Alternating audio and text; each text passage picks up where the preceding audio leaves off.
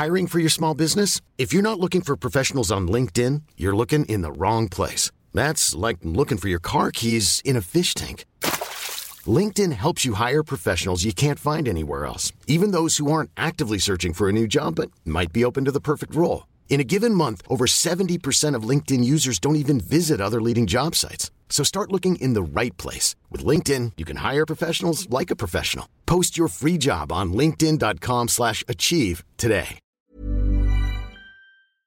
Warning, warning, warning. Trigger, alert. She about to say some real shit.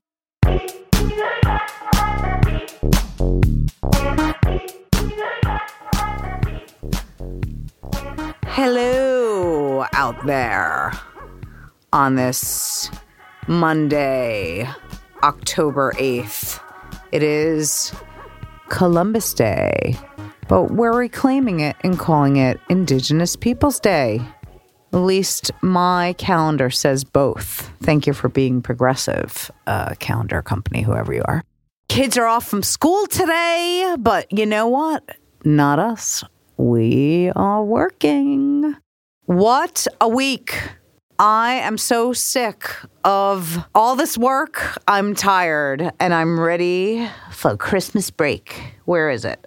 Anyway, it's New York City. It never ends. And that is what brings us to our next guest, who works tirelessly to promote graffiti as an art throughout the globe. Somebody who is an advocate, a spokesperson, a connector, as well as an artist. David Chino, B Y I Villorente, Brooklyn's own. David has really made major impacts for people accepting graffiti as part of the urban sprawl in the world and pioneered graffiti in a international publication when there were only a few graffiti zines here and there that were regional and hard to get your hands on in the Source magazine back back in the early 90s. David has also focused his life on helping at risk youth.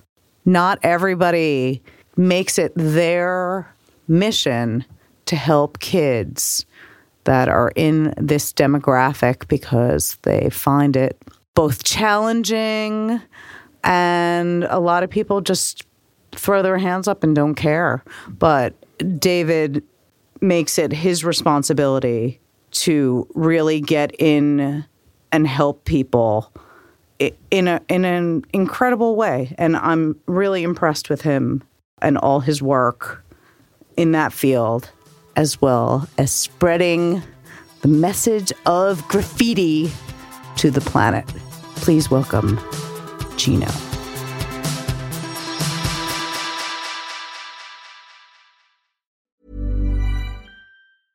Hiring for your small business? If you're not looking for professionals on LinkedIn, you're looking in the wrong place. That's like looking for your car keys in a fish tank. LinkedIn helps you hire professionals you can't find anywhere else, even those who aren't actively searching for a new job but might be open to the perfect role. In a given month, over 70% of LinkedIn users don't even visit other leading job sites. So start looking in the right place. With LinkedIn, you can hire professionals like a professional. Post your free job on linkedin.com slash achieve today. Hey, Dave. Yeah, Randy. Since we founded Bombas, we've always said our socks, underwear, and T-shirts are super soft. Any new ideas? Maybe sublimely soft. Or disgustingly cozy. Wait, what? I got it. Bombas. Absurdly comfortable essentials for yourself And for those facing homelessness. because one purchased equals one donated. Wow, did we just write an ad? Yes. Bombas. Big comfort for everyone. Go to bombas.com slash ACAST and use code ACAST for 20% off your first purchase.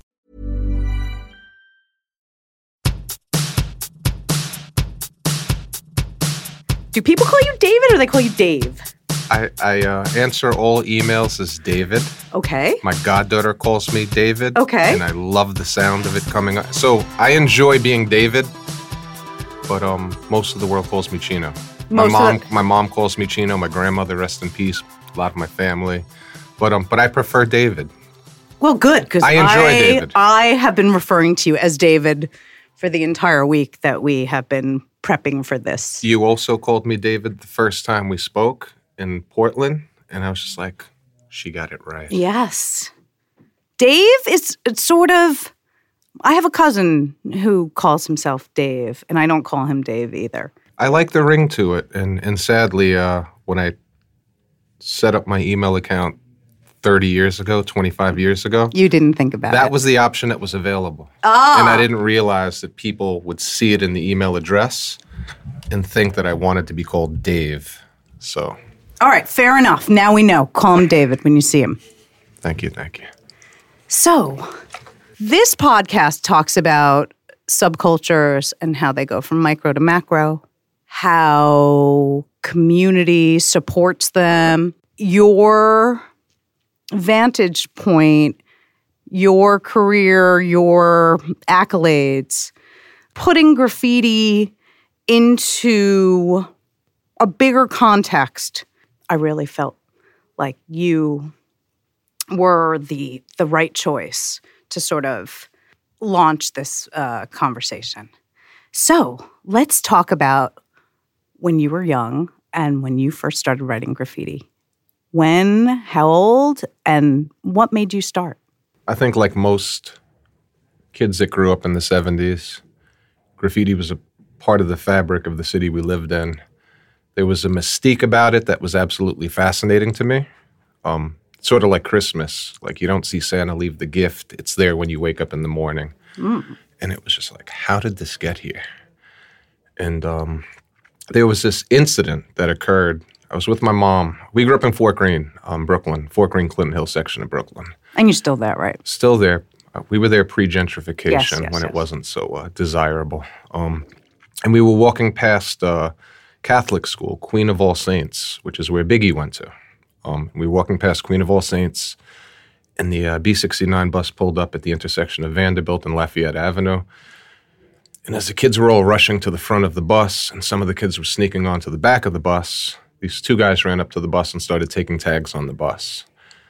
And uh, lesson learned early in life that the most obvious is the least obvious. There must have been hundred plus people on the corner, and I was the uh, only witness to this uh, relatively harmless criminal infraction that occurred.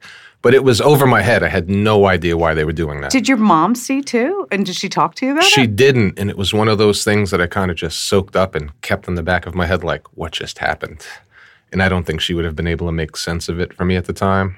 But I started looking at graffiti largely because uh, the figurative drawings that I saw on the sides of subway trains spoke to me. So I'd see like Popeye, or you know, I remember seeing uh, Richie Seen's uh, Fantasia car with Mickey Mouse and Shoe from the Daily News, and all of these random comic book characters that I knew from popular culture, Saturday morning cartoons, or comic books. Really, uh, we were on the seven train going to Queens, and there was this whole spy versus spy scenario on the elevated seven train. And it, I was absolutely fascinated because I read Mad Magazine at the time, Sure. like most little boys in the late 70s, early 80s. And I saw the spy versus spy scenario, and I thought it was cool. And I was like, oh, wow, that's dope. And I think later on that ride, I noticed Conan up on the 7 train. And because I read Marvel Comics, I was familiar with the name. And those were probably the first bits of graffiti that I digested. And then I started to kind of keep an eye on things. And I remember riding the subway with my mom and seeing these Keith Haring chalk drawings on uh, craft paper, the uh, chalk drawings. And I asked her what that was. And she explained to me that somebody was doing them illegally and that it was one man. In, in my head, I naively thought that they were mass produced. And then it was like an advertising campaign. And, and exactly. And the whole like concept of this one man being everywhere I went before I arrived was absolutely fascinating. And I was just like, that's very interesting. And So, so from there, you oh, the spark was lit. Were you always artistic? not at all. No. So you do you feel as though as you developed as a writer your art skills sort of sharpened? Um, that's a. It was a very long evolution. Like I grew up wanting to write my name on things, and I was sort of a bomber, and I did a lot of interior graffiti, which meant that I didn't spend a lot of time on the outside of the train producing art. but I also think that the era that I got into graffiti, started writing on trains in the end of '82, really got my feet wet by '83, and by '84, you know, I had skinny pilot tags on the BMTs and INDs. But I don't think the uh, era that I started writing was conducive to being creative. Like, you know, it was a very transitional window. Like there was considerable overlap. Like all of the guys from Style Wars were still writing, or at least Sure. most of them, but they were all sort of fading away and moving on to other things. So slowly but slowly, a lot of the guys I looked up to. But you know, if you watch the film, you see all of this beef going on in the film. And you know, um, like it says in the film, graffiti is a vocation, and its youthful traditions are handed down from one young generation to the next. And that era of beef is the baton that was passed to my generation. So there was just a lot of beef. Like dudes were going over each other. When I started writing, all of my favorite graffiti writers were involved in some sort of hostile crossout war. And that was just the tone that was set for my generation. But that really kind of is what New York City graffiti was about. It was about claiming territory and um, you know, overpowering your the ops or, you know, No, I, I I get it, and and I'm 100% guilty of going over people, and there's finite amount of real estate, and you've got all of this ink, and I'm like, I'm not going home just because this dude got up. So I realized that a bigger marker and a drippier marker would allow me to bury someone else's shit beneath mine, right? So, and then you know, the older we got, you're at that age where you're just like kind of looking for it, like. So when your idols sort of like they crossed over, they moved into the galleries, right, in the mid 80s, and your kid with the drippiest marker over six feet, right? You're you're hitting 255 pounds. right, right. You're okay. old. So then what? That, and they're trying to fade. They're active. They're the Vandal Squad is in full effect. They're like actively trying to completely like subjugate graffiti and remove it. Then what? um, just continued doing it. Like I hung out until the close to the tail end of graffiti, but I wrote pretty. So graffiti ended with the trains. um, I I bet I think uh, if I'm not mistaken, the last graffitied subway pulled out of service. uh, 89. in 89, May 12th, 1989. I have the T-shirt. So by so by 87 at the tail end of 87, I started losing interest. You know, the MTA was systematically eradicating graffiti line by line. Right. So the IRTs were all clean, most of the INDs were clean, most of the BMTs were clean. And I kind of felt like the MTA was like, listen, we'll let you guys write on the J line and everyone was going to 121st and Queens, or we'll let you guys write on the B line and everyone was bombing uh, Tishman right by Central Park. But there were only two lines running. And it just, it felt like shooting fish in the barrel. Like when I was growing up, I could get on the one line and transfer to the two, the three, the four, the five, the A, the B, the C, the D. And they were, it was saturated in graffiti. And it was like typically graffiti by artists whose work I admired or respected.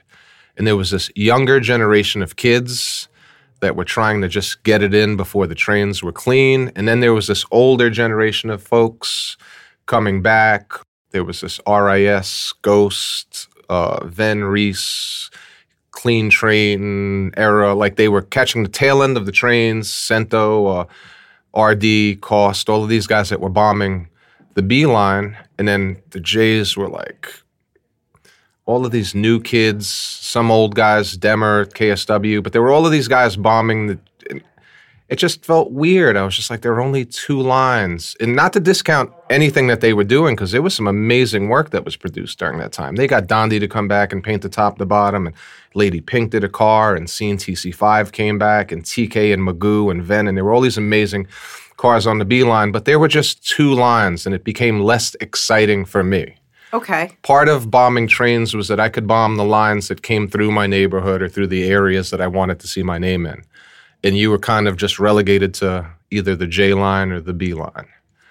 So we started to transition to do streets. Like I wasn't ready to give up graffiti. So we were sort of like that first generation of train writers that transitioned from trains to streets and took a more systematic approach to bombing streets.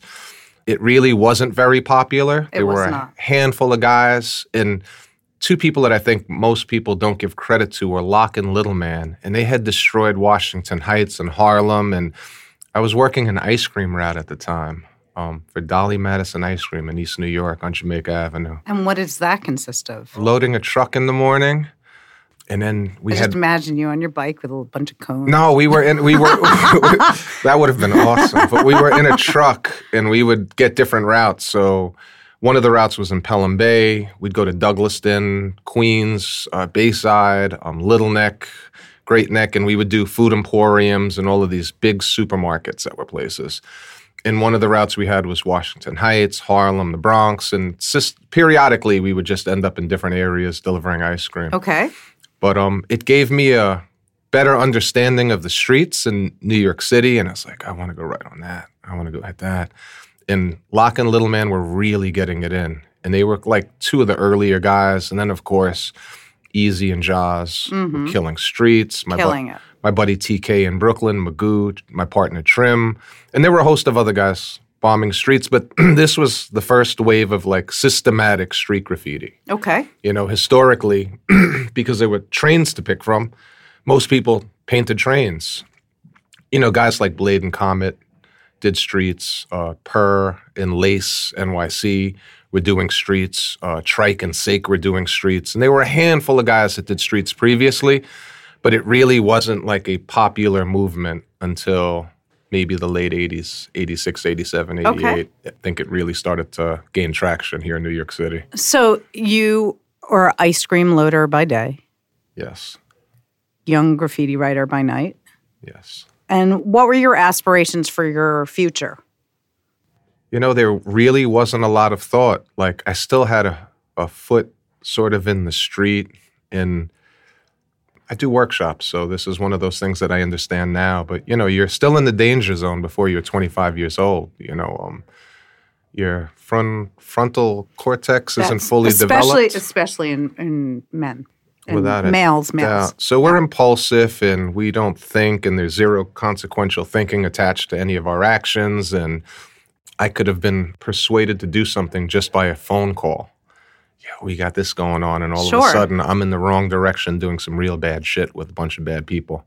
So, um, you know, there wasn't a lot of thought to that. Like, to be quite honest, So you weren't saying to yourself like I have to go to college because I want to be X or No, I have to I don't want to go to college because I'm going to do this. They're No. just you just rolling. Not at all. I was kind of going day by day. And to be quite honest, the bar was set so low at that stage in my life. You know, like going to jail was a legitimate or viable option. Like that was just something I was going to deal with if it had happened. Right.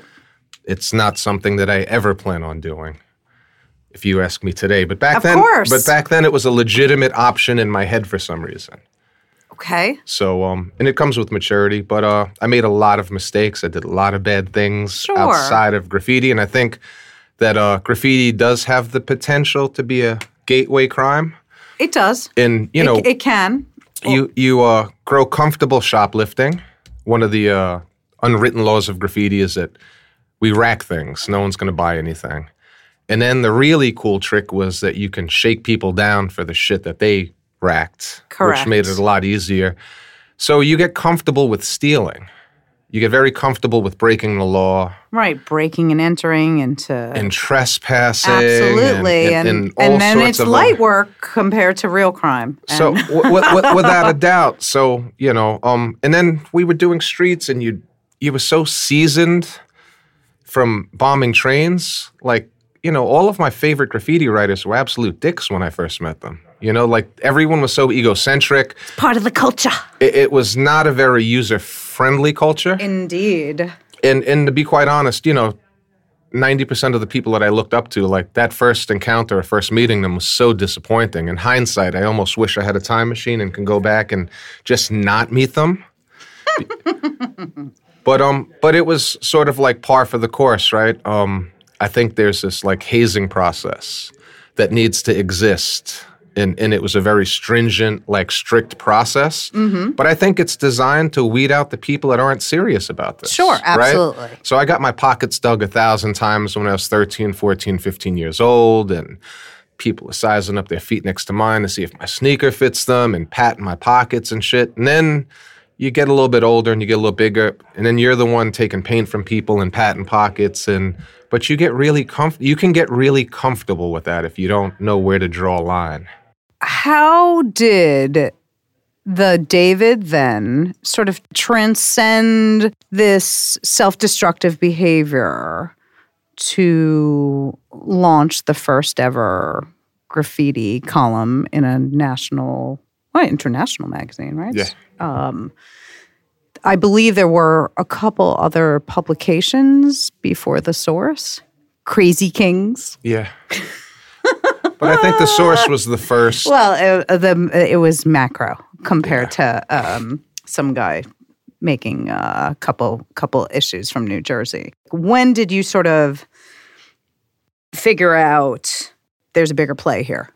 So I believe around 1991, I was just probably knee deep in bad behavior, and uh, I remember being in Macy's one day, and I was at the ground floor level, and where the escalator is in the cosmetics department, it, there's mirrors on either side, and I walked past the mirror, and I doubled back to look at myself because I didn't recognize my own reflection, and I had like I mean, at the time, it felt like a million dollar watch. I had a seventeen hundred dollar Tag Heuer on my wrist, and I had brand new Timberland boots and new jeans and a new leather jacket and a new polo sweater and fitted hat, and bags in my hand.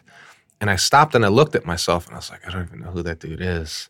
And I kind of kept it moving, but it resonated with me. And I was just like, oh, that's kind of disgusting. It's one thing to like, we grew up poor. It's one thing to be poor. It was another thing to be absolutely greedy at that point. And I realized I was being really greedy and excessive with the stuff that I was doing. And systematically, slowly but slowly, most of my good friends who I was doing dirt with were all um, tied up with cases. There was this really interesting turning point in 91, 92, where I should have been with one of my friends in a car. And I ended up going out on a date with somebody and never made it. In the middle of the night, my friend's girlfriend's beeping me Oh yeah, asking me if I'm with the rest of these guys. And I was like, no, they should be home by now. And then she called me in the morning and said, listen, they got arrested. They're being arraigned in the Bronx court. So that Macy's story, I saw myself in the mirror, didn't recognize myself, and it kind of stuck with me. And I remember thinking to myself, what am I going to do as an adult to sustain myself? Like, do I pull a scheme? Do I rob somebody? Do we rob a drug dealer or whatever might have been the options back then? Like, can I feed a family doing that? Can I sustain myself? And the hamster wheel in my head was spinning. And that Sunday, um, I saw an ad in the Daily News that said if you want to go back to school, you can uh, apply for SUNY CUNY system and we'll waive the application fee. And I remember thinking to myself, ah, that's interesting, but where is this place in Albany? And the address was across the street from where I was living. And I was like, do I? I don't think I don't. I, I don't have a good reason for not walking in. So I walked in and I said, "What are the best schools in the system?" And they're like Buffalo, Binghamton, Albany at the time. And I was like, "Cool, I want to apply for those. What's the furthest?" They were like Buffalo, and it's one of the top schools. So I was like, "All right, that's my first choice." So I go to um, see my friends arraigned, and they're talking about giving them 12 to 25 years in life to life, right? And I was just like, oh, that's such an open and vague sentence 12 to 25 years, possibly life. And I'm just like, oh, this is scary shit. I should have been in the car, or I could have been in the car with them. And uh, it was the longest ride home from the Bronx to Brooklyn. But when I got home, there were two acceptance letters for Binghamton and Buffalo in my mailbox. And I thought to myself, I know what I'm going to do this September. I'm going to leave New York and I'm going to go to school. And most of my friends thought I was joking or crazy. And it was such an abrupt, like nobody knew what motivated the move. So, further subtext I dropped out of school in junior high school. I became I, I had a medical injury. Okay. They thought they might have to amputate a portion of my foot. All of my toes are still intact, thankfully. But um, I missed 36 days of school with a serious infection in my foot. I was held back that year, and I just lost interest in school. I didn't understand why I was repeating the seventh grade again. And graffiti kind of came into my life, and older dudes on my block were in gangs and started so you, trouble. did you have to get a GED? yeah, so I kind of went through the motions of staying in school until the ninth grade. Okay. I got pushed through junior high school because my principal said she was only promoting me because if she held me back, she'd have to spend more time in the same school with me, and that she felt sorry for my mom. So that's why I got through junior high school. And then uh, in the ninth grade, one of my teachers told my mom during a parent teacher meeting, I wish he would come in just so I could see what he looks like. And I felt terrible that she took a day to show up at school and to find this out. So we had a meeting with the guidance counselor, and he suggested that I drop out and maybe take my GED. So, with absolutely nothing to bridge my sixth grade education with this GED test, I took it. I scored over a 300, and I got my GED. Um, so later, in, so I had no uh, education, a formal education, to bridge my sixth grade education with a full time college schedule. But I dived right in and 3.8, 4.0 my first, second semester. And I did really well. But uh, more importantly, it was the first time I grew up in the hood. Like most of my friends will tell you that there was gunshots outside my window. Growing up, like all of the kids I grew up with eventually hustled. They started hustling when we were 13, 14, 15 years old. All of the kids that I played tag with on the block and hung out with growing up all sold drugs at some point. Coming from like the environment I lived in and living upstate where I could leave my door or my window open when I left the house. And like it was the, you know, pathetically, it was the first time I was in an environment with people like striving for progressive goals. And it was absolute culture shock. But Did you embrace it or did you sort of like reject it, it? it took it took a little bit of getting used to. And you know, sadly, you don't always realize there's another side until you're presented with an option. Sure. Your way of living is the only way that you know. And it was the first time in my entire life that I was in an atmosphere surrounded by people that were striving for progressive goals and that were like legitimately down to help me if I needed something, you know? And I realized there was a different way to live and kind of like started to regroup. And, you know, it's like when you're in the mirror, you can only see but so much of yourself and you Sure. step back and the image becomes a lot more clear. And I really think I needed to step back to get a better sense of what was going on. At the end of the school year, I did get a bill, and I was like, I don't know if I can pay this. This is crazy. I'd never been in that amount of debt before, even with my student loans. I came back to New York City. I had some good friends that were working at the Source magazine. Mutual friend of ours, Rob Tulo. Shout Reef, out to shout out to Reef. my dude Reef, Oh yeah. Matty C, couple John of, Shecter, that whole crew. John. Shecter. Yeah, that whole original Mind Squad staff. I noticed they had done a graffiti column and they miscredited a lot of these artists. And I was just like, dude, if you guys ever need help with this, like, I know this. And they're like, why don't you do the next month? And if it works out, maybe you can continue to do it. So it was sort of on a trial basis. And it was sort of revolutionary, right? There were no mainstream magazines covering graffiti. Absolutely not. So we were the first. And, you know, you flash forward 27 years later, I believe, and you can find graffiti in just about any mainstream publication. Absolutely. High couture, like anything, anything, popular science, it's in there somewhere, right? Eventually it's going to make the cut. But we were the only mainstream magazine that was covering graffiti. And to treat it like it was its, you know, not just sort of like a backdrop, that it was, you know, the full feature. Sure. So we started with a half page originally, and I was um, I remember that. I was uh, sharing the space with unsigned hype. Eventually, it evolved into its a full page, a spread, and then its own section, bomb shelter. And I think that was only after um, there was an umbrella group that did a survey, and it said that the most popular section in the magazine was graffiti page amongst our 13 to 35 year old demographic.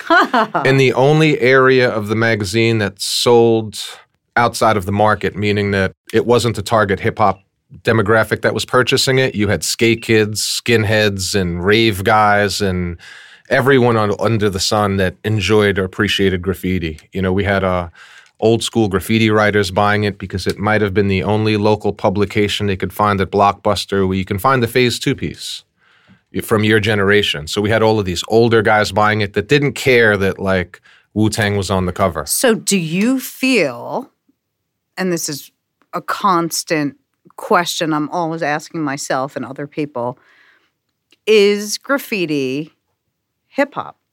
I might get some criticism for this, but this is absolutely fine. I think that graffiti predates hip hop, right? That like the guys that were painting on trains. I agree. I'm not going to um, dismiss Cornbread's contribution to the culture, but what he was doing in Philly and what was going on in New York were just a little bit different. We were doing trains here, and guys were doing pieces, and but none of those guys. When I talked to Blade, and he tells me he was listening to Hendrix while he was They painting. were- a Satch is Without a doubt, Black Sabbath and Quick. Rolling Stone and all sorts of other things that weren't hip hop. And they were listening to funk at the time.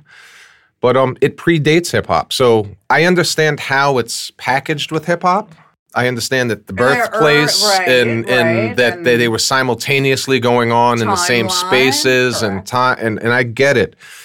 But um it but it has its roots outside of hip hop. it does it does.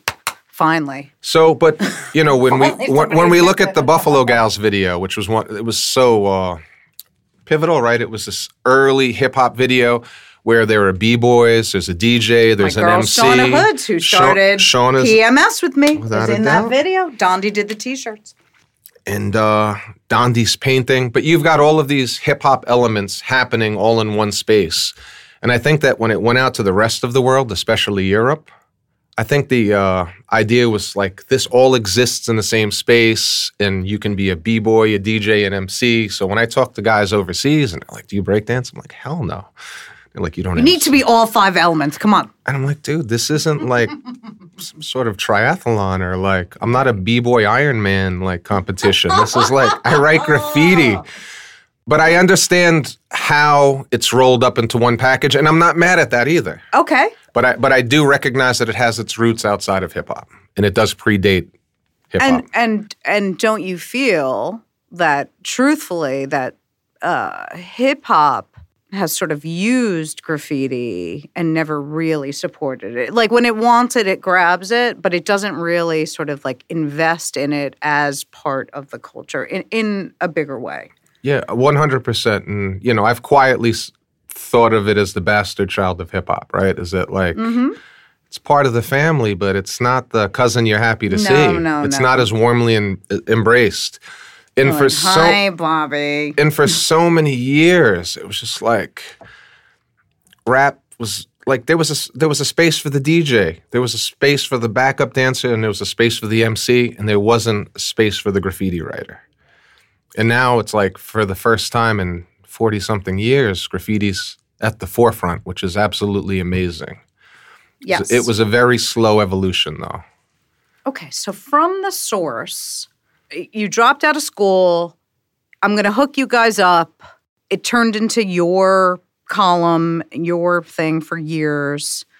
Then what? there was this interesting evolution of me starting to grow as a human being. And I was in a corporate environment for the first time. I found myself in editorial meetings. Like, I mean, I guess the statute of limitations is worn off and we can talk about this. 11 years, 11 years. But I was walking around with a gun in my pocket like a couple of months or maybe even during the time that I was working at the source in the beginning. You know, so it was like I still kind of had a foot in the street and was, but the source was really that thing that pulled me out of the street. And I realized that this street hustle and what I was doing in the streets, like I would be the only person in an editorial meeting without an Ivy League school education and wondering what the hell I'm doing sitting in this room, but understood that, always understood that my experience gave me a certain firsthand knowledge School of Hard Knocks. Can't that, beat it. that none of these people in this room have today. You know, and you can talk about that show, but I was in the room when that happened. And there were all of these really interesting things. So I grew comfortable in that space. This is so funny. In 94, they were like, if you give us your content digitally, we can give you an extra $75. And I was like, oh, I'm going to learn how to use a scanner. And so I started using Quark and Photoshop and Illustrator and InDesign. And Quark. I kind of taught myself Oh, there's text boxes. I remember that. how to do design work and graphic design and logos. And then um, I got a corporate gig. My first corporate gig was with Adidas, and we went to Chicago with uh, my good friend Todd James Reas. So what what was your position? Like what was your job for Adidas? um, we painted a commercial mural. So you uh, I'm just backtracking. Sure.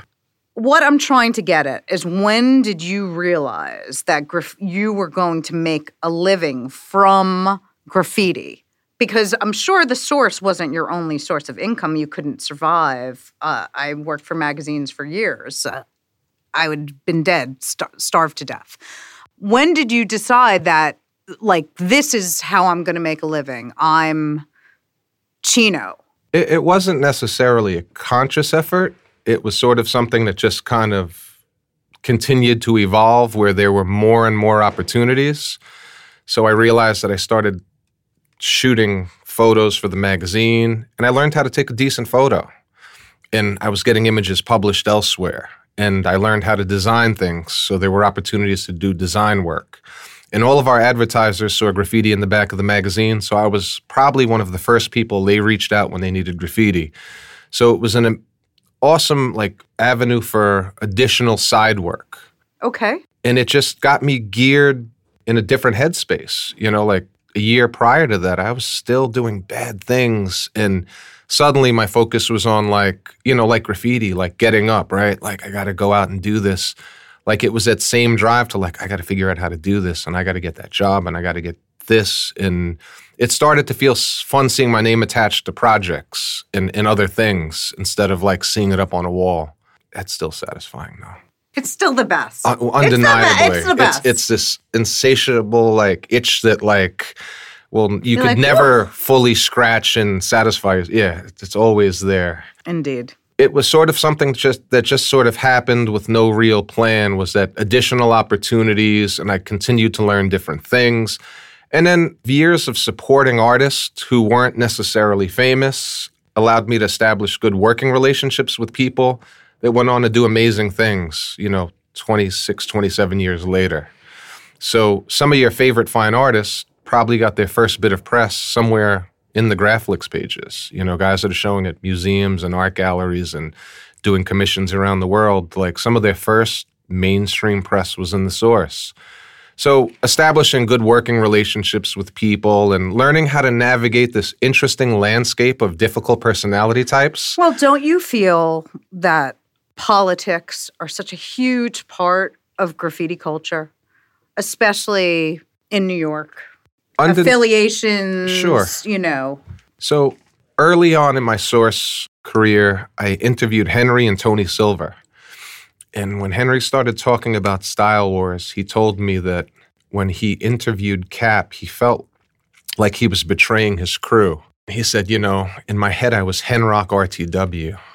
You know, it's like I had been to City Hall, I'd hit the E's and F's with these guys. Those were my boys. They were my studio. And he was like, I thought I was Henrock RTW. And I had to go sit down with the enemy. And he was talking about interviewing Cap. And he said, you know, had I not interviewed him, we would not have had a good story. And in the spirit of getting a well rounded story, it's not about my personal feelings. Right. It's It- about reporting. It's about reporting on a culture. And that was really powerful to me because I was still holding grudges and there were people I in my head just didn't like or, you know, that dude got beef with my man. Me. And, and suddenly and suddenly so many of these things became insignificant, right? And I was just like, I'm trying to tell a story here.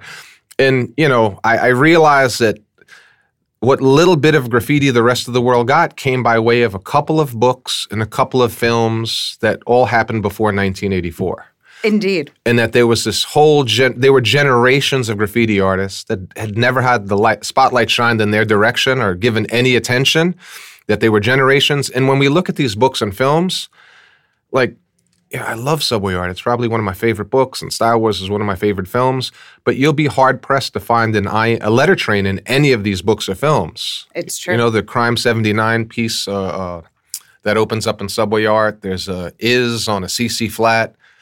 I mean, the fact that I'm pointing to maybe two things in a thick book suggests or reinforces that they were just very little representation of the guys I grew up looking up to. So for me, it was a, an opportunity to kind of give back and, and salute all of these unsung heroes.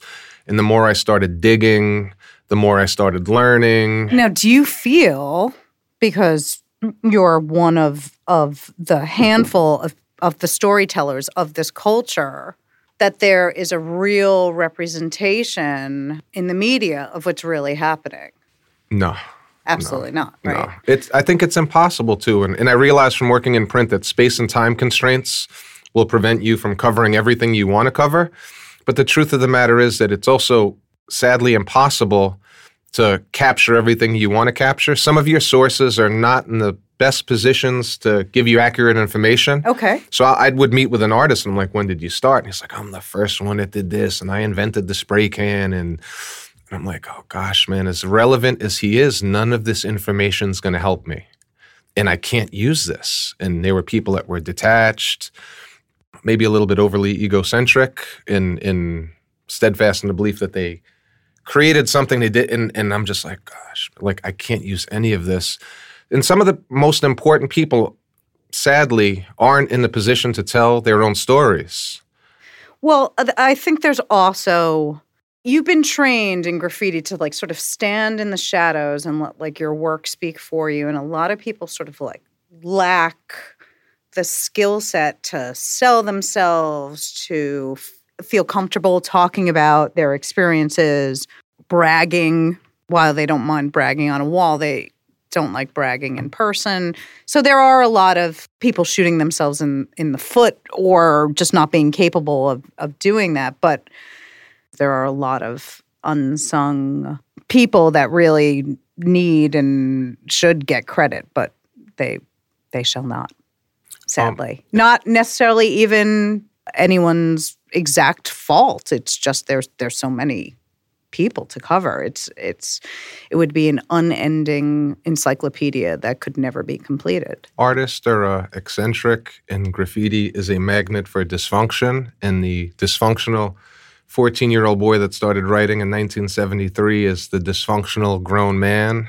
Indeed. If, unless he gets some sort of help, which is highly unlikely in a lot of instances. So I was meeting with people that just had rich history of being crazy and I'm like I don't know if I can use any of this interview unfortunately uh-huh. and and there was a lot of that going on so Sure. sometimes we profiled the artwork with very minimal text but if it was relevant to the context of what I was doing, I was like, let's get him in. I never let my personal feelings get in the way of anything I was doing.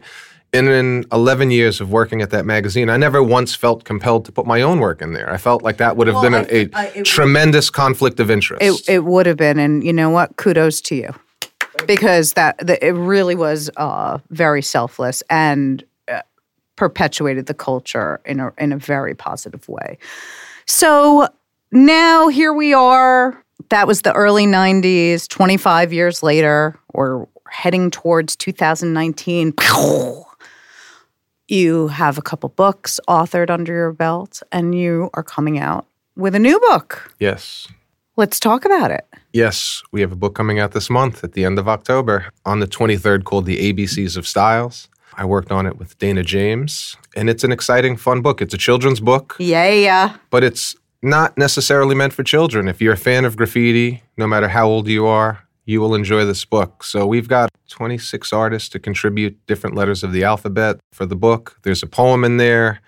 Each letter is designed by one of my favorite artists. So we've got a Lee, Daze, Blade, Reas, Keo, Trike, Sess, Wane, um, Vio, Nicer. Your be- your bestie SP1. SP1. Greg LaMarche designed the uh, front and back end of the book, the covers. Uh, Queen Andrea's in the book, and a ton of other uh, exciting folks. Good. I'm, I can't wait to check it out.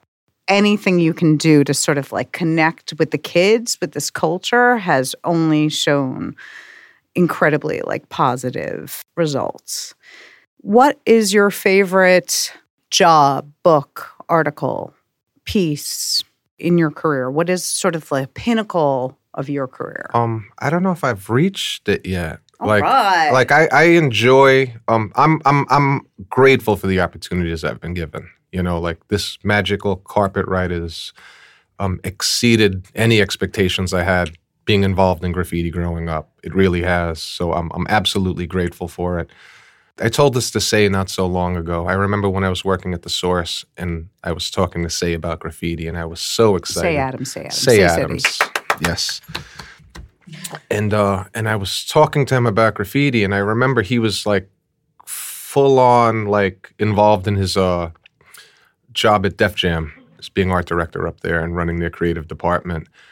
And now I understand that he was at the stage of his professional career where that was behind him and he was embarking on something new that he was trying to establish himself in. But I remember him saying, like, I don't want to be known as that guy that just did this, like that football player that's still talking about that one Hail Mary pass that he made in high school. And I was like, but why not? And I mean, this is the 20 year old me, like, wondering why not.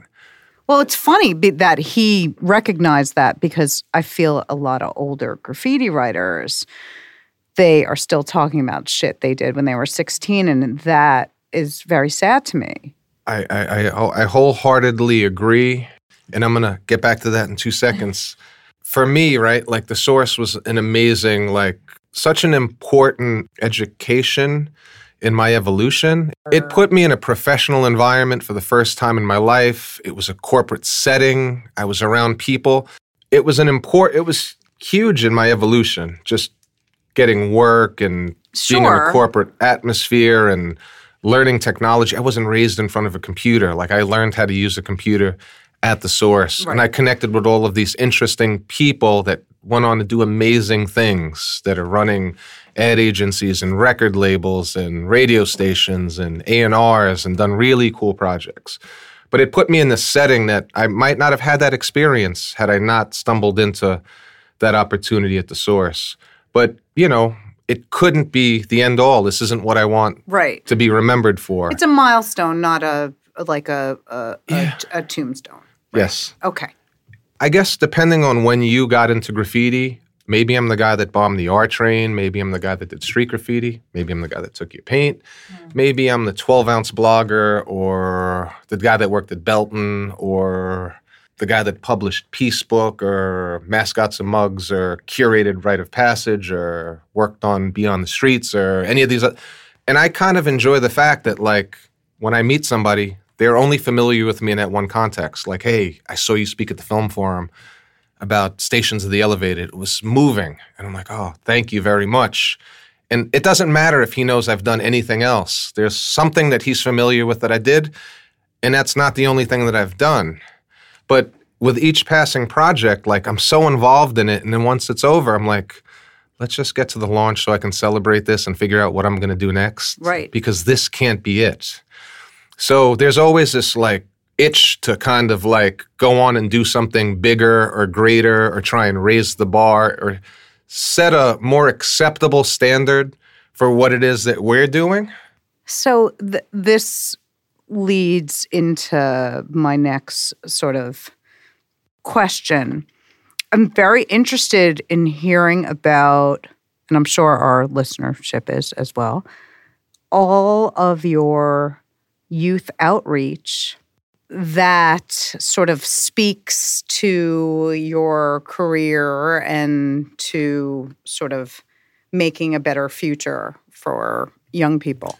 So I think the first uh, charitable organization I got involved with was uh, the Block Party event with Dana James, my co-author, uh, and it was for the Greenhouse program at Rikers Island, and we would raise money for the Greenhouse program at Rikers Island annually, uh, biannually, and create a budget that would sustain this amazing project where people got landscaping skills and created a sustainable environment and learned how to compost and had structured time in prison. You know, idle hands are the devil's tools, and if you sit around long enough, you're going to get in some trouble in prison.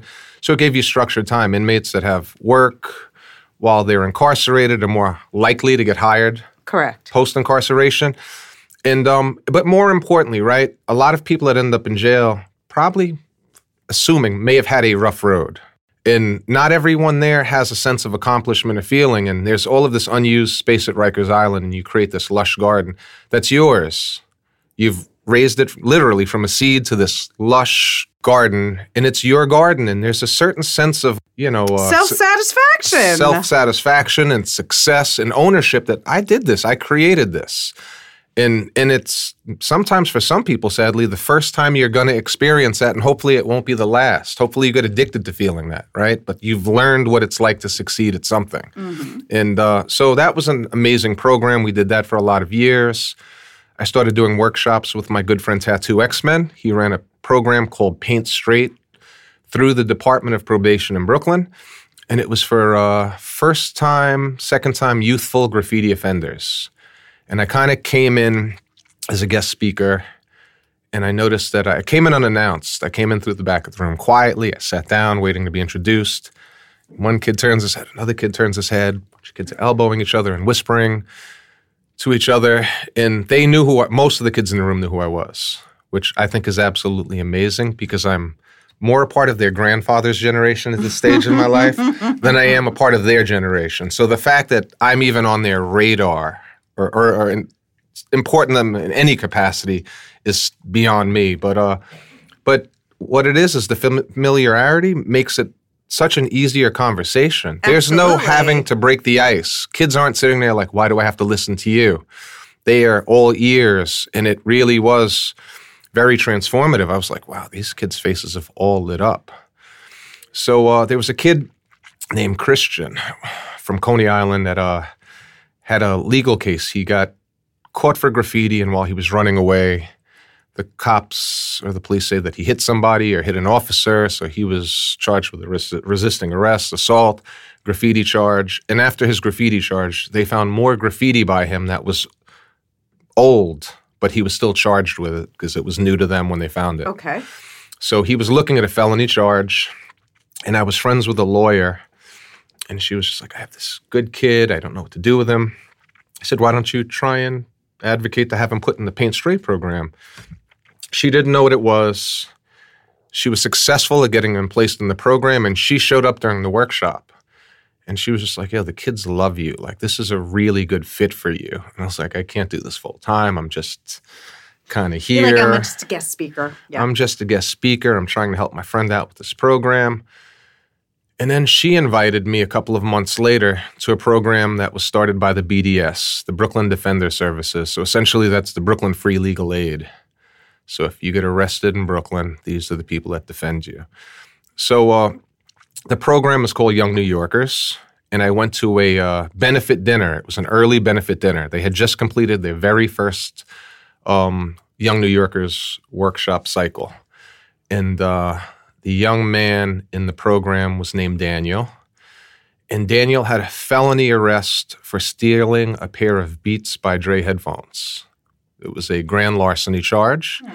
Daniel was a senior in high school, and uh, he had a felony on his record. So he was the first test subject in the Young New Yorkers program. I was invited to a dinner.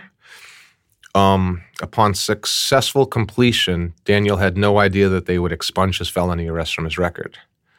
So the judge was at the dinner I was at that sentenced him originally.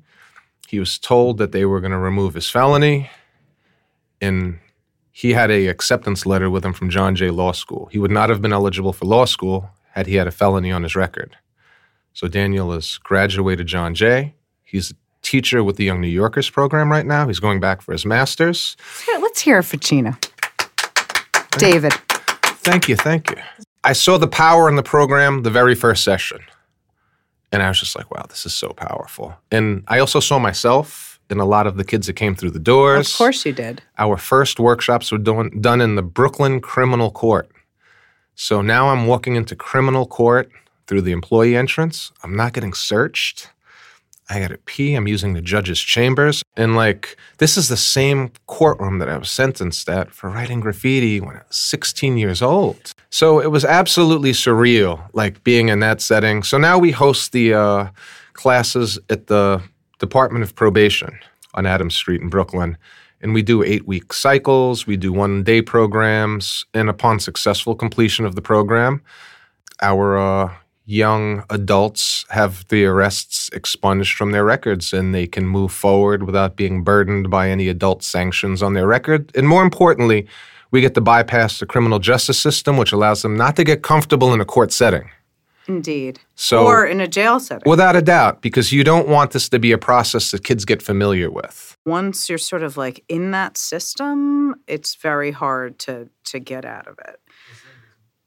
Some burning questions. What's more important, bombing or piecing? Um, bombing. At this stage in my life, though, piecing, but bombing still. Okay. Yes, bombing. bombing stops. So when did you transition from being a inside bomber who didn't have art skills to being a piecer who does characters and very complex, you know, letter forms and So I think I, I didn't. I had no desire to do pieces growing up. I just wanted to bomb. I just wanted to get up, and then later in life, my friends like, "We got a legal wall. We got a place we can paint. Maybe it's not legal, but we're going to do pieces." And I'm like, uh, I don't know. And you know, here I was foolishly showing up, thinking like I'm Jay Z, and I could just not show up with an outline, get in the booth and spit a verse and kill it one shot, and realize like oh, this isn't coming out the way I planned because I didn't plan. And from doing design work and working at a magazine, I started to realize that designing something is a process. Mm-hmm. And, you know, you scan something and then it's skewing and color correcting and font placement and and it I became more patient with the actual process of piecing suddenly and it made me realize why the previous efforts were all failed was that I was showing up unprepared and I didn't have caps, I didn't have a color scheme, I didn't have an outline. And once I started to respect the process, it became a lot more fun and enjoyable. And um, I think it's still an evolution where, like, you know, I don't always love the things I do, but every now and again, I'm like, that actually came out pretty fucking cool, or that was fun. I want to do some more. Indeed. So that's sort of, you know, how that came about. It wasn't my first choice, and then I kind of grew into it, and now I legitimately enjoy painting with my friends. What do you think the future of graffiti is going to be in the next 10 years? Is it still on an upward tick of popularity, collecting, being taken seriously in the art world, which sort of, again, treats it like the ugly cousin? What do you see in the future of this culture? It's difficult uh, to call. I mean, it started, it was on buses, trains, and stairwells and bathrooms when I was growing up. Be hard pressed to find that stuff in most of those spaces today. The evolution kind of put it on streets, but New York's as cl- about as clean as I've ever seen it. I'm not discounting anyone that's out there still bombing because there are lots of guys still doing it Women, and women PMS crew, killing it. entirely. guys, and by guys, I mean guys and Yes, gals. yes, yes. But um, it feels like graffiti's kind of been relegated to the hood. Like if you go on their most elevated train stations, probably Even the Bronx, uh, like a, a lot of the piecing walls that existed for for decades are are gone now. What do you think? Because I know you know what's up. What do you think about the female participation in graffiti? You were you knew SS and Chick, or you were very familiar yes. Um, so uh, the because they're like sort of like unsung female, undeniably like yeah, bombing partners that people never knew about because there was no internet. There was no internet, and they were also on the letter lines, which you know, um, when I look at graffiti, it's like the IRT line was the NBA. Okay. and the letter lines were like the ABA. It was at like minor league, but they destroyed shit. They killed it. And when I was in junior high school, one of the junior high schools that my mom moved me to, after I got left back, I had to switch schools. I was in a magnet school. I was in this like really good satellite school. My first year of junior high school, I was held back because of the time I spent in the hospital. And uh, I was pushed to a school in Brooklyn Heights. My mom thought that if she put me in a white school, that like good kids would rub off on me Sure. not understanding that it was a whole other level of dysfunction. Kids were having sex and smoking cigarettes and drinking beer at lunch, and it was this whole other historically I'd gone to school in the hood. You know, like the school before that was in Farragut Projects. Like I was in the Did hood. you find that there was a different quality of education? Yeah, I mean, well, the school that I was in was a magnet school originally, so it was really like strict school. I think I was one of like three kids out of my elementary school that made it into that junior high school. Yeah, it was strict, and then the school, the next school was good, but it was a little bit more relaxed, and I just stopped. I lost interest in school, so I couldn't even tell you what was going on in the classroom. To be quite honest, like I wasn't, I didn't spend enough time in the classroom to say I learned much in junior high school, unfortunately. But SS and Chick were local to my school. They were getting up in the schoolyards and taking tags in the neighborhood. They had friends in the area. I met them probably when I was 12 years old, 13. And I think the last time I saw Chick, I was 14 years old. But um, they were huge inspirations to me. They got up and, you know, I've shared this story before, but Chick has three of the same letters I have in Sure. my name. And I noticed that she would sometimes connect the uh, bar from her H into her I. So that was really instrumental in me developing my very first signature style. And then one day I noticed she connected the C to her H. And that whole concept of connecting your letters and having them flow, when I take a tag, it's kind of one seamless flow and I can keep it moving without pulling the can too far from the wall or having to skip or stop at any point. So that whole concept of connecting my letters was borrowed from Chick and still survives today. But they were huge, huge influences on me growing up, and they're two of the more unsung Absolutely. female heroes within the culture. Absolutely. And there were tons of other girls that did really dope shit while I was growing up. Too Cute and Abby, and like, Oh, yeah. so many people. Lady heart obviously, everyone knows Pink, and um, you and Seventeen got it in, and there You are know? a ton of people that uh, So, why do you think women or females are so underrepresented in in this culture?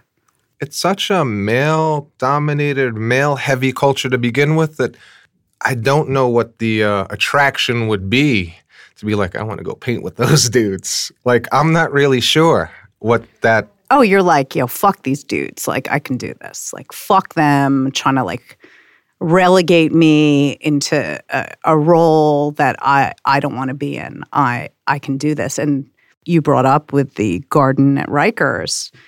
For me, it was the first time I was applying success, self actualizing in a real way that wasn't like, "Oh, I have to do my homework or I have to finish this stuff for work, or it was, uh, if I had learned that feeling, that skill early on, possibly I never would have written graffiti. But it was, to, for me, it was graffiti that taught me that I could do the same thing as a guy. Hence, my feminism was born. So, what I will say, SS and Chick, uh, one thing that I learned early in life that was super helpful was dudes would be like, yo, they got up for girls. And I was like, no, no, correction. They got up, period. They did. And I learned that, like, so every now and again, I'll hear someone say some shit like, yo, she's really good for it. And I'm like, dude, you need to correct you. That's so fucking outdated. Like, yeah, because the we're not doing it as women. We're doing we're just writers, just like everyone else, and we're out to crush everyone. So so every now and again I'll see a conversation and someone's like, "Yo, Mad C's dope for a girl." I'm like, "Dude, she's just dope." Period. She's super dope, crazy super dope. Yes, it is very male, and it's very um, aggressive. It's uh, you know has elements of violence and gang sort of warfare, right? It's it, I always used to say like, oh, it doesn't have really anything to do with like gang stuff, but it does.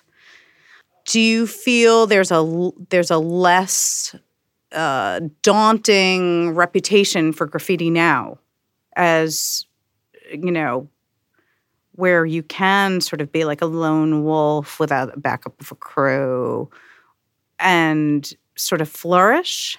I think that it would be easier now more than ever. Like I think that growing up, you might have needed a crew to feel safe. You might have needed somebody to take you under your wing and kind of uh, get you familiar with all the nuances and like practices and things, what to do and what not to do. And I think that information's readily available, whether or not you have a mentor or someone that can put you on. I think that you can watch enough on the internet. Well, don't you think graffiti has sadly dropped the ball with mentorship, where it was more sort of hand down to the next? Sort of, I felt my education happened from my my elders. And though they weren't really telling me how to write graffiti they were telling me their stories i just applied it to myself. Don't you think there is has been like a significant sort of chopping off to the next generation uh, to to our detriment? Undeniably. It's such a double-edged sword right? Like older the older generation is so pissed that the younger generation isn't familiar with their generation, but you've done nothing to help the situation. And, you know, the last thing an aspiring 12, 13, 14, 15, 16 year old, 17 year old young adult wants to hear is like, yo, you got to do this, son. And when I was a kid, and like these old war stories aren't exciting. And if you're going to be critical of somebody, that's not encouraging them or pointing them in the right position or, or, or helping them to be successful at what is they're doing and the older generation's angry at the younger generation like sadly. It's it's uh, terrible. And i felt as though you're you're the same age as me but you started writing graffiti much younger than i did. But i was sort of like the last to be like okay you're gonna fucking do this claudia? Like you better fucking improve okay? Like it's it's a mess. And for me my whole sort of graffiti career, especially my re- in my retirement of illegally writing graffiti, is to love and nurture the young people because they don't get it. And it's sort of I, I'm watching a parallel with rap music now, right? Oh, these guys mumble rappers, they suck, tattoo your face, this was whack, that's whack. Why do you think there is such a disconnect because of the competitiveness? I think that it's uh, every generation's duty to uh, criticize what the next generation is doing. And um, it's some Archie Bunker shit, though. And, and, and, it's it's it's their duty to criticize the whatever it is they're doing and remind them that it was much better while they were doing it and how much harder it was when they were doing it. You know, when I was a kid, I had to walk 30 miles to steal spray that's paint. Right, and, that's right. You know, when I was 14 years old, I learned my way around the train tunnel and you know how to step over a third rail and how to open a door without a key and how to ki- kick open the conductor's door and find the light switch in the dark and turn the fan on and make a homemade train key and the blue light in the tunnel means that there's a fire extinguisher nearby and there's a phone nearby. And I can use that phone and get an outside line and call one of my friends and be like, hey, I'm in 155th Street layup. And my boys from CAC, Dole, Suey, and HP are like, yo, we're upstairs. We're going to come down with ink.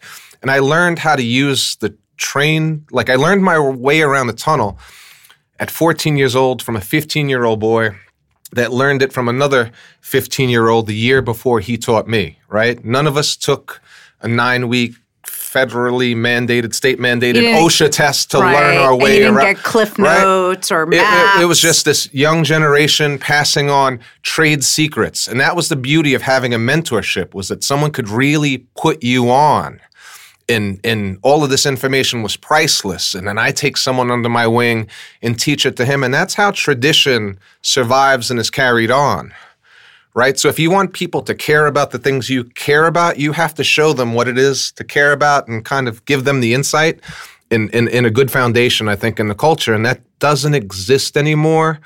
Dudes are super bitter. And i get it. I think that you know it's got to be very difficult to be the most popular you will ever be between the ages of 13 and 15 years old and not be able to recreate that magic anywhere else in your real world. Peak too young. I mean, we you can look, look at, at, these child stars. I mean, they're a fucking mess. Spot on, right? Yeah. Exactly. And then the idea, like, is how do I get back in the spotlight? And it's a really desperate measure, or not the well thought out. You know, like you see your favorite heroes doing reality TV show, and you're like, oh God, like why is Whitney Houston doing the Oh, Cabbage man, Patch on being Bobby stop, Brown right now? Stop. She was this amazing singer, and how did she end up here? And when you fall from the spotlight, it's kind of hard to figure out where your in is. But I, I can tell that there are people that are bitter. And the internet is very disillusioning. And they're seeing people overseas holding spray paint and signing shit in front of crowds and not understanding that there was some real legwork that took to get there. That didn't happen by accident. You know, like the definition of success is where your hard work meets an opportunity, right?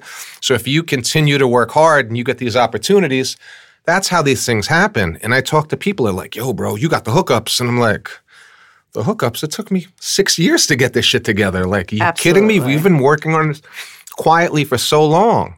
And people are like, yo, get me a book deal, get me. And I'm like, dude, like, if I could get a book deal, that I'd given myself a Simon and Schuster book deal 20 years ago. Like, I wouldn't have waited this long. And it's like, I think the illusion or the disillusion is that like people are out there living and my generation didn't get any of this and people are angry. They're they're more importantly, I think they're more disappointed with their own lack of success or not understanding how to turn a corner. You know, Right, like right. like most of us are street guys that came from street graffiti, mm-hmm.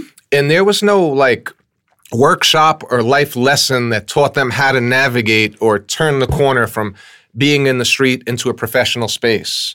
And even if you learn the work, like the soft skills to sell yourself and s- like secure an opportunity and No, it's very rare. Not mo most people can't do that. it's just not always uh, their strong suit. And so it's, I I know it's got to be difficult, but people end up bitter in the process. And it's so disappointing because the last thing I want to see is one of my, someone that I spent so many years looking up to on the internet complaining day in and day out on their social media, on their Facebook, just complaining about shit. And I'm like, I gotta get away from the computer. And thankfully, I understand that there's a real world outside of my computer screen and off my social media that they're that I that I'm a part of, Right. And and that there's a place for me there. So I'm I'm grateful for the opportunities, but I, I see why people are bitter and they're angry at the next generation, and um, I just think people aren't happy. If you legitimately love yourself, I don't think that you wake up and have the room to hurt or put anyone else down when you're genuinely happy with yourself. Of course right? not. Is that hurt? I mean, it's as cliche as this is. Hurt people hurt other people. The and- abusers abuse. And when you are in love with life and happy with your day, there's no room for you to look at some what what anyone else is doing and be critical of what it is they're doing. So, um, you know, it took me a lot of years to get to the space to understand this. This is a more mature me.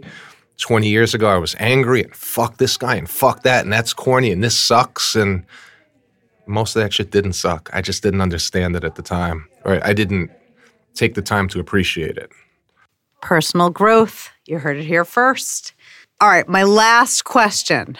What is the most important error, whether you were involved in it or not, whether you're a participatory person or you're a pedestrian watching it from the sideline? What's the golden age of graffiti, in your opinion? I think I have a multi pronged answer for you. Of course you do.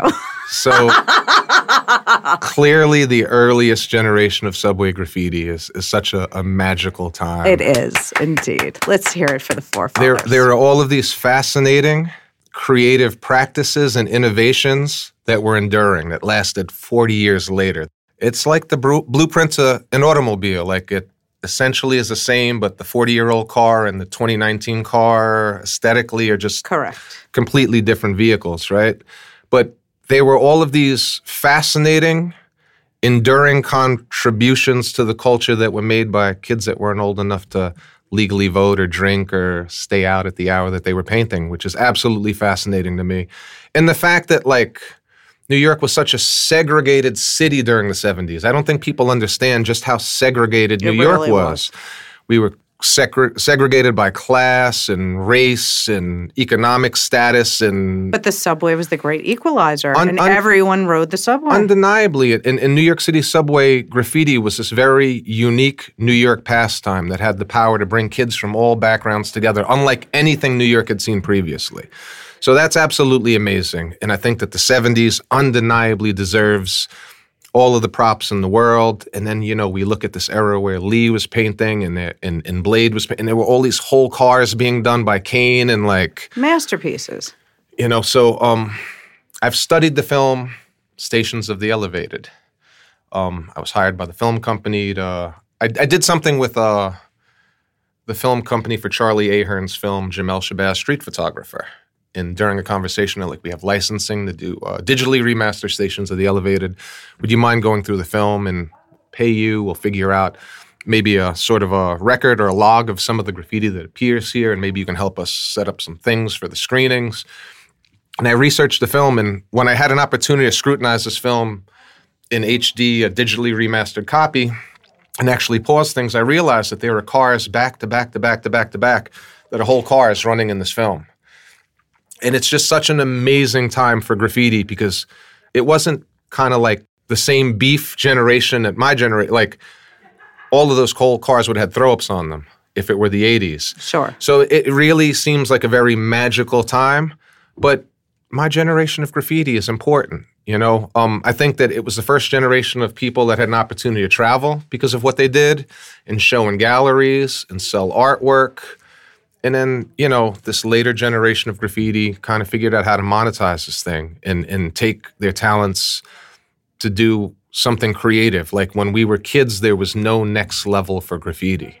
You know, it's like right. It was like uh, galleries or streets. Like, yeah. yeah. Or when you got done, you got a real job somewhere else and did right. some and shit. you were a graphic designer. Mm. Well, those you know. graphic design opportunities, I think, were available to that later generation of graffiti. Like, I don't see many of the early 80s or 70s guys say is maybe a, a, an exception to the rule. say, and then like, well, I mean, look at West and Well, that's a little. Stash. So, Yeah, it's so that's a little right, bit later, okay, and, and, okay. and that's what I'm touching on is Okay. that it was the Wests and the Stashes and the um, you know, guys like that and Todd James and all of these interesting folks from a later generation that helped create the next level. That that there were these now that there are these opportunities that sort of run the gamut. You know, if you write graffiti. You don't just have to be a tattoo artist or you don't just have to be a graphic designer. You can be an animator or you can, you know, curate shows or create fine art. And there are all of these interesting opportunities that didn't exist to some of the previous generations. You know, I mean, Futura, like shout out, like he's one of the early guys that really found the space amongst these later guys. he was a Pioneer rule, right? the, a uh, rule maker and a rule breaker. And, and a pioneer within all of this, you know, post graffiti like design stuff, which is huge. So props to him. But I think that that generation of graffiti, the later generations, really helped create sort of like, or at least put the world on notice that like there are opportunities for us. We're not just guys that can paint on trains and walls. Like we're going to make a different corporate space. And I see T-shirts in Macy's and everywhere else, and I'm like, my man designed that, and this guy designed That's that. And right.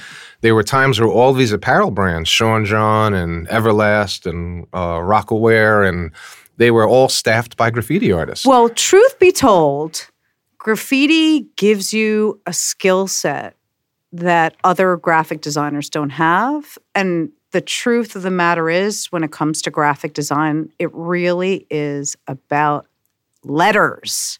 And when you grow up writing letters and printing letters and painting letters and fitting letters together and nesting them and you have you have the jump on every other uh, graphic designer Well, graffiti artists are also super competitive. So there's an inner drive, I think, that separates a passionate graffiti writer from the average human being is that, you know, I would obsess about catching a spot. And if it meant standing outside somewhere until the sun went down or the sun came up to get it, that's what we did to do it. And, you know, um, if get the job done by all means, and if you're willing to, no matter what it takes, I'm going to get this done attitude, then you've clearly got an edge over everyone else in the room. so what is next on your list after this book Interesting. Um, I have a uh, teaching residency coming up in Guatemala City. It's through the State Department. in the- whoa The University of Chapel Hill, North Carolina.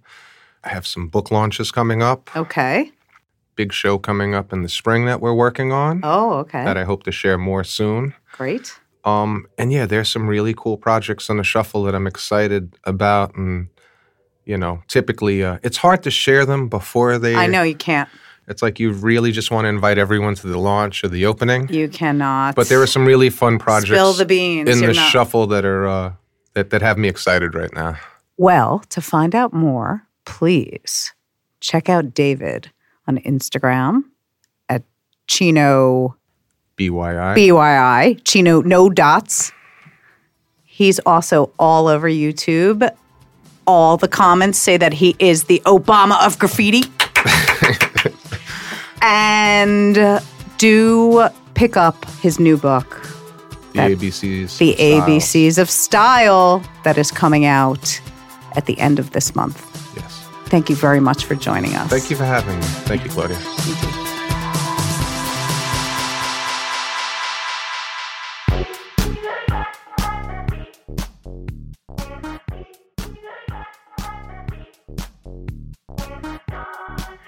I am really impressed with David.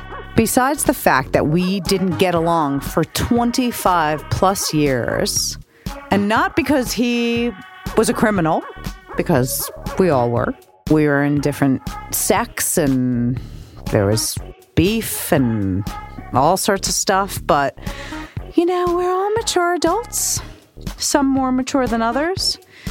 David, with his laser focus on getting graffiti to be recognized as a real force in the art world. David, as the man who cares about the kids that are thrown into the gutter, helping them because he knows, because he was them.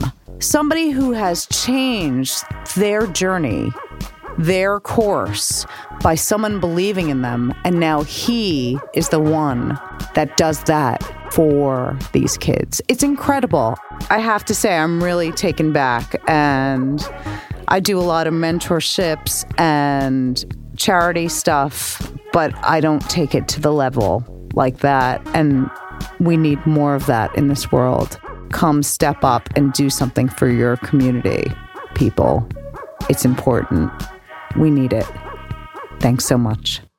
Remember, everyone, subscribe and comment. And we're up on iTunes now. Get on there and show your girl some love.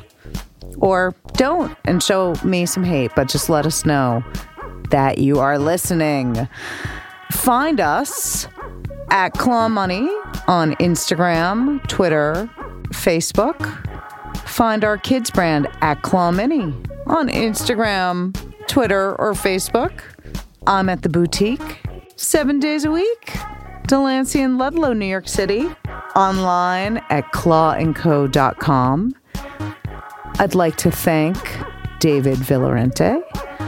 I'd like to thank my producer, Jose Alfaro, our co producer, Emma Fox, Bubbles New York City for the tracks, and you out there.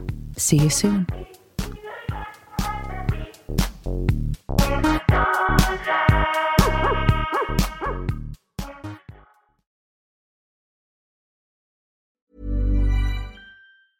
Ever catch yourself eating the same flavorless dinner three days in a row? Dreaming of something better? Well, HelloFresh is your guilt free dream come true, baby. It's me, Keke Palmer. Let's wake up those taste buds with hot, juicy pecan crusted chicken or garlic butter shrimp scampi. Mm. Hello Fresh. Stop dreaming of all the delicious possibilities and dig in at HelloFresh.com. Let's get this dinner party started.